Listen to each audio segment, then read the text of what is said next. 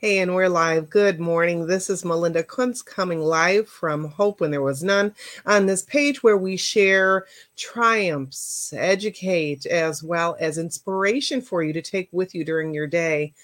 We do cover a lot. We I cover a lot that has to do with abuse, and October is Domestic Violence Awareness Month. So, for this month, I'm going to be sprinkling in some survivor stories.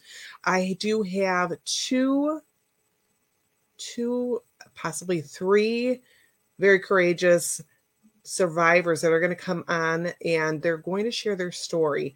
I do have about three to four anonymous posts that I'll be sharing, and I'm going to do the first one today. So let's get on with that. Now, each of these stories are going to be a little different. They each, of course, have the commonality of abuse of some sort, whether it's physical abuse, whether it is um, emotional, financial. It could be that there's some stub- substances, drugs, or alcohol involved into the story as well. There's also a potential for past abuse, that generational tie. So each of these are going to be a little different. They're going to be very raw, but they are going to uh, be honest. They're not going to sugarcoat anything and just give you a sense of not being alone. So if you're in a situation, or perhaps you know somebody that's in an abusive situation and you're not quite sure, um, or maybe yourself, is this abuse? You don't know. You you are maybe thinking about it, questioning whether it's abusive or not, but um, you don't know. So you're questioning that. So let's get into this. So we're going to talk about Michelle. Michelle, of course, this isn't her name, but Michelle's story Let's dive into it. The story begins after numerous attempts of trying to exit the relationship, and she was getting tired of walking. And I'm just going to use her voice, okay? So it's going to say I. And again, abuse can be between a male and a female, or female and a male. Abuse is just, it's rampant, it's widespread, all corners of the world, no matter what age or sex or color, even, or whatever racial makeup you are. It, it happens everywhere.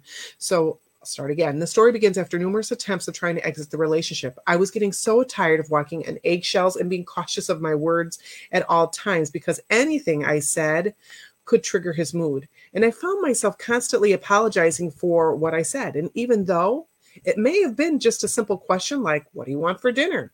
Discussing anything with a person who has anger and rage is always going to be irrational and it's going to it's going to be like arguing with a drunk person. But I didn't realize this at the time. I was too busy feeling like a crazy person who shouldn't be asking him so many questions when he's busy. Sound familiar? He would say, Why do you bother me while I'm working in the garage? I'm doing things in the house and you come out and ask me things that you can answer. But see now, that's a trap because whenever I choose whatever I choose for dinner without asking him could also turn into an argument. So it's better to be to ask and and to be safe then, right?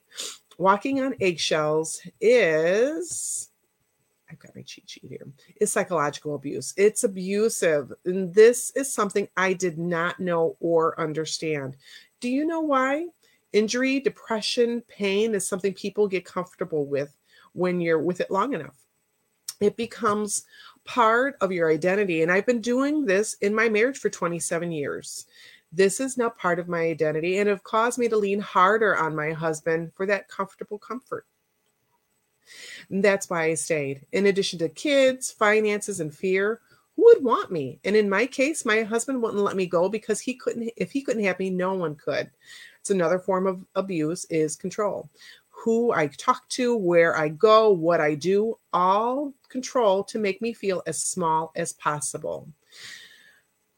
We only dated two weeks before getting married. Early in my marriage, it struggled with infidelity, conflict, jealousy, control, name calling, rage, throwing, screaming, slamming, I felt like more of a possession than a human being. But my husband had a classic Dr. Jekyll, Mr. Hyde. So there were many times he would make me feel human, the side that gave me hope too, that he was human, the side that, that, that had heart, compassion, and would do things as a family. I didn't realize that this was this part was fake and only wanted me to keep him when he wanted me. But my husband had a drug addiction, and I soon discovered that when he was on drugs, it would assist in his calm mood. But when he was off of drugs, he would begin to rage. Me and the kids were subjected to his alternative moods and behavior. I started to make excuses for his behaviors. I would tell the kids that he was crabby, had a bad day at work, or he was tired.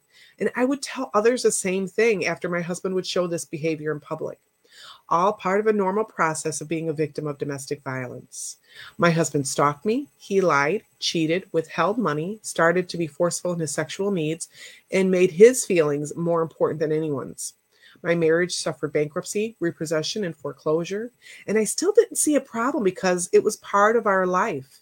And my husband always said it would be okay.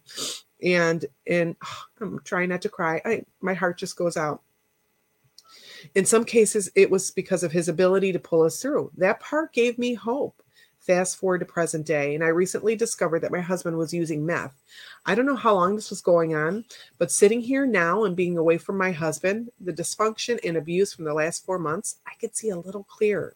His behaviors always resembled the person on meth, and all I know that being a victim of abuse and feeling that you can't escape or that alone causes or that you're alone causes you to be blind to many things. I've put myself in survival mode rather than victim to begin to see clearly. Nothing prepares you for what you will see or feel. That was Michelle. Woo, I can relate to a lot of that. This is one of the first stories I'll be sharing. I do have another story from a, a survivor that'll be coming on live. That'll be on Sunday and um, you can hear Brianne's story. Brianne Coleman, I met her, I think it's going on four years ago, after being on the Bill and Callie show. That was a podcast um, that was, oh my gosh, it was very life changing for me. And it connected me with Miss Brianne. They said, You have to meet this lady. She's remarkable. And um, you just have to get to know her. So we connected, and my goodness, I should I'll share her YouTube. Hi, Leela. Thank you. Um, my ex-husband, he actually lives in Griffith, Indiana. He's remarried. Um, every once in a while, maybe once or twice a year, I'll still get these messages that he'll take me back. Isn't that nice? Yes, he is mar- remarried, and um, I've reached out to her on several occasions and just to see if we can get together. But you know what? I'm a little dangerous. You know why? Because if she meets me and we talk, she might discover that uh, she's also an abusive relationship. And I don't think he wants her to know who he really is. But by now, she has to see who he is, or maybe she's just grown accustomed to it. She's a little bit older than he is. And um, I don't think that he wants to start all over again with somebody new. I don't know. But anyway, is there no danger if I speak openly about the abuse from your husband? There, see, I covered my tracks here with this. In the very beginning, I. I actually got rid of a lot of my blog posts. I was going to shut my blog down when I first started in 2009 because he threatened a lot. I'm going to sue you. Um, this is slander. You can't say these things about me. But I talked to my attorney, my then attorney, who reassured me that as long as I don't use his full name or his address, I'm good. I've gotten permission from my children to use their first names. But if anybody, I had some somebody that was a he is a detective. He's like, you're out there. I found your address. I found your phone number. I know your ex's information. I know where he lives it's all out there. So if anybody wants to be um, a detective or sleuth, go ahead. I'm I'm okay. Um, I don't fear any danger that he's going to, you know, any illegal reproduction reproductions repercussions. So I feel safe in that. Um, I still do. I still do. Um, I'm mindful of my safety. I make sure that I'm situationally aware when I go out, and not just for him, uh, just for anybody. It's something consciously that I make sure that I do. But that was Michelle's story. And again, I resonated with Michelle's story, just that fear living in eggshells. My ex wasn't a substance abuser, but my stepdad was early on. So I, I can definitely relate to where she's coming from. She is safe. And again, four months out of a relationship, 27 years is a long time. So I, when I hear some women say that, well, I've been in this for 10 years, 20 years, 30 years, yeah, that's a long time. But here's somebody that's restarted. I know of um, I don't know of this person personally, but I know of a friend that's mentioned they had somebody in their 70s that's restarted. Um, they left an abusive relationship that was verbal and emotional, financial. It wasn't physical. Not that that not that that softens it it's still abuse but at 70 she restarted her life and i think that it takes a lot of bravery and courage no matter what age you are no matter how far along you are in that abusive relationship to restart really and just to recognize that you are in an abusive relationship. So i am going to leave that here and log off. Tomorrow we'll be talking about i've made reference to like flying monkeys as an example. So i'm going to share a few terms that you might hear on the interweb, maybe you don't know what they are. So let's talk about that tomorrow. Thank you so much for watching. I appreciate it. And if you found some value in this, please do me a favor and share. Listen to the podcast. If you can give me a review on that, I'd appreciate it. I'll have the podcast for this a little bit later. Well, you are most welcome, Ms. Leela. Thank you so much for watching. I appreciate your, your support, your encouragement. Thank you kindly. Mwah. Have a great and safe day. Bye. Or maybe not.